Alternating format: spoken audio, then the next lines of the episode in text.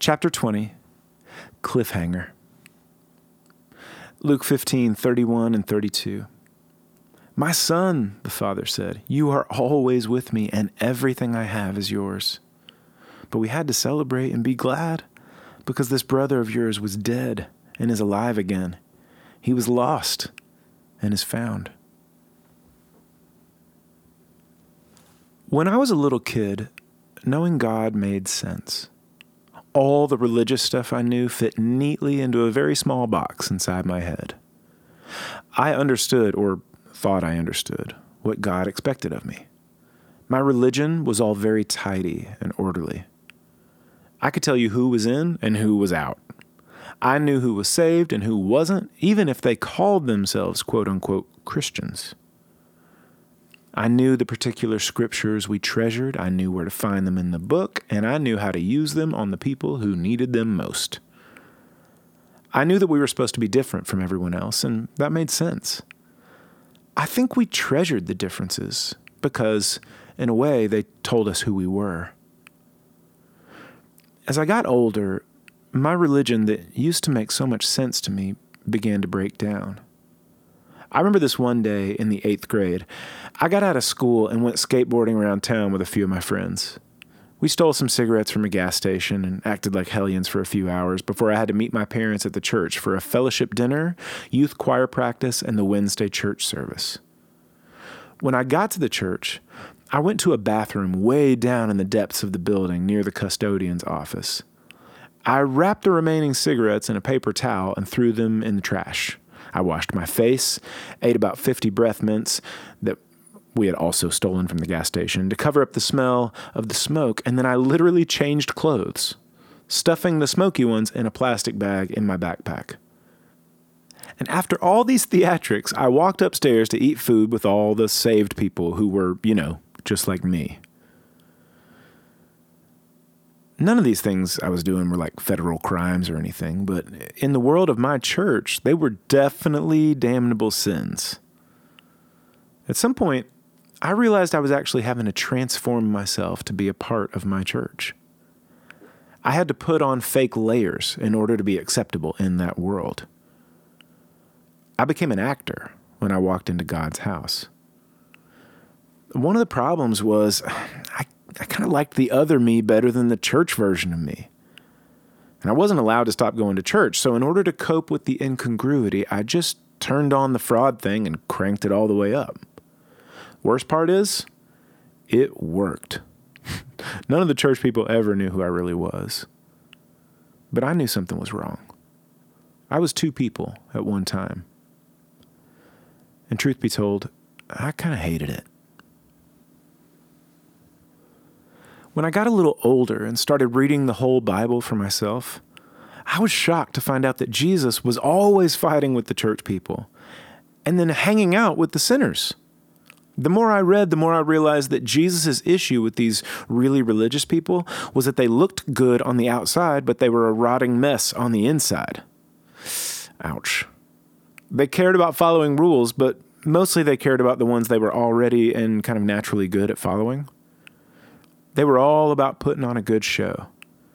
Jesus called them hypocrites, which is just a Greek word that means actor.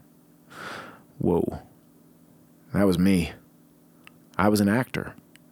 On the outside, I had everybody fooled. On the inside, I was rotting and hating it. When Jesus told his threefold story in Luke 15, he was answering this allegation that he was a friend of sinners. In a way, he was explaining himself to the religious leaders who had accused him. He was saying, This is the way I see the people you hate. This is how I love them. This is how I pursue them. He told them about a shepherd who lost a sheep, a woman who lost a coin, and a man who lost a son. The shepherd got his sheep back, the woman found her coin, and the lost son came back home. All three of them threw huge parties to celebrate, and they all lived happily ever after, except for one person. You see, the story about the lost son goes on because the son who ran away and came back home had a brother who was working hard in the fields. When he heard the sounds of the party, he asked some servants what that noise was, and they told him everything. He became angry and then refused to go in. When his dad left the party to find him, this bitter son said, I have slaved my whole life for you. You never threw me a party. But this son of yours wastes everything on prostitutes, and you pull out all the stops. You know, the funny thing here is how much this speech sounds like all the things that that prodigal son said before he left home. He talked about slavery, he talked about disowning the family. Man, this older brother, he's just like his little brother used to be. The dad begged him to come into the party, saying, Everything I have is yours. The weird thing here is that Jesus didn't finish the story. He didn't ever say whether or not the older, angry son comes into the party. It's a cliffhanger. What's going to happen? Are we going to get another season of the show? I think Jesus ended the story this way because he's asking them, and he's asking us, a question. The question is Are you willing to look at yourself in the mirror? Are you willing to see that you are just the same as everyone else? Are you willing to admit you're a mess inside and you need to be rescued? Do you want to give up the act and just come on into the party. Jesus was about to be cast out so that we could come in. He was the Son who never ran away. He was the one who came as the slave of all to make us sons and daughters of God. I finally got to a place where I became sick and tired of pretending, and it was the sweetest day. Are you over it yet? Aren't you ready for a party?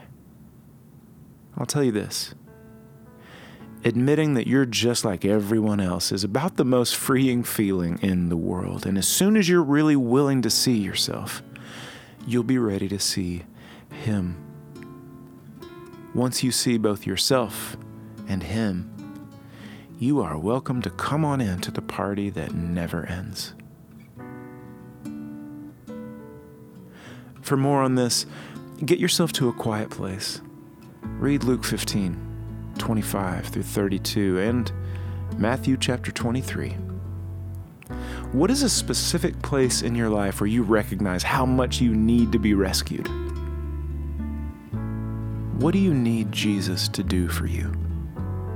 Go ahead, surrender to Him. How does it feel to stop trying to pretend?